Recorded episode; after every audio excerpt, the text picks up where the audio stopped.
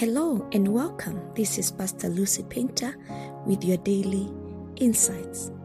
Today we are going to continue from where we left yesterday with the story of Abraham and his nephew Lot in Genesis 13, verse 7.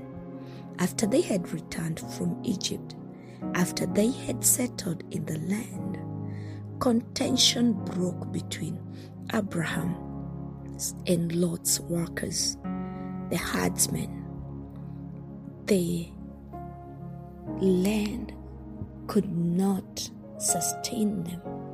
Now, these two men had grown so much in wealth that they didn't see the need of dwelling together anymore. They started quarreling over land in the presence of the unbelieving inhabitants of the land. And so it, it gets so bad that it gets to a point where Abraham tells Lot, We can't go on like this. Separate yourself from me. Choose what you want, and I'll take whatever remains.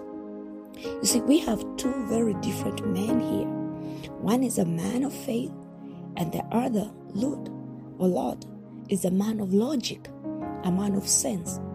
Abraham lived in contemplation of the promises of God, and he knew that whatever remained, God will make him prosper in it. Lot, on the other hand, wanted nothing less than to increase his wealth, to expand his fields.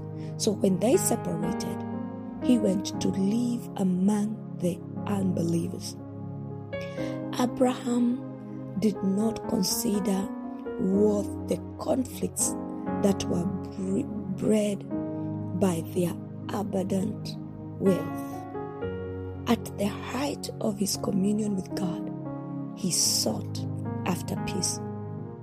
He did not yield to Lot in weakness. He could have fought for his property.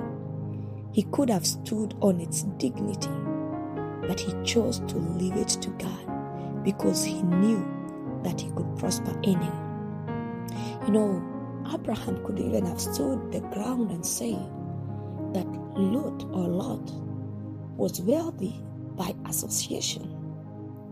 If he did not follow Abraham, he wouldn't be wealthy in the first place.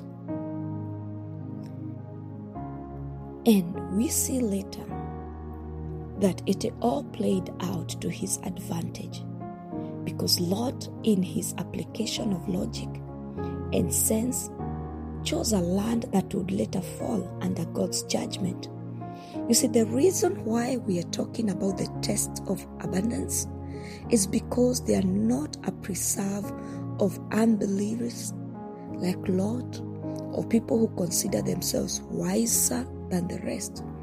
We are talking about it because we as believers fail the same test too often.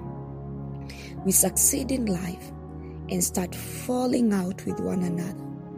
We start feeling too important to dwell with people we literally grew up with, people we've walked the path of progress with. We start humiliating each other in the presence of unbelievers instead of standing together in the common front. Abundance drives a wedge between us. We drift apart. That momentary abundance dwindles our faith. We become consumed with asserting ourselves and rubbing it in each other's faces that we are good enough without them, and we turn a blind eye to the consequences of breaking the body of Christ apart. We become so consumed with the abundance of our success that we don't even realize that our character is changing.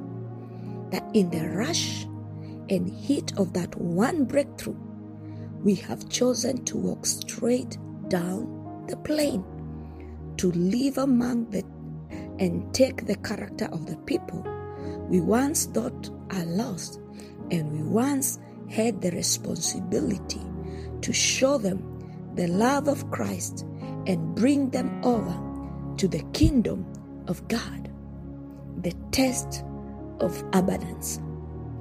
And that is why we are talking about this early into the life, early into the year, because we need to develop a consciousness to the things of the kingdom of God. We need to be constantly aware that abundance comes with a burden. It comes with a risk and a responsibility. And I want us to ask ourselves today how are we going to thrive in the coming season of abundance? Will it draw us closer to God and to each other? Or will it drive a wedge between us? Will it change us for the better or for the worse? Moments of reflection as we ask ourselves this questions. Shalom. This is Pastor Lucy Painter with your daily insights, and this is Tests of Abundance, Day 4.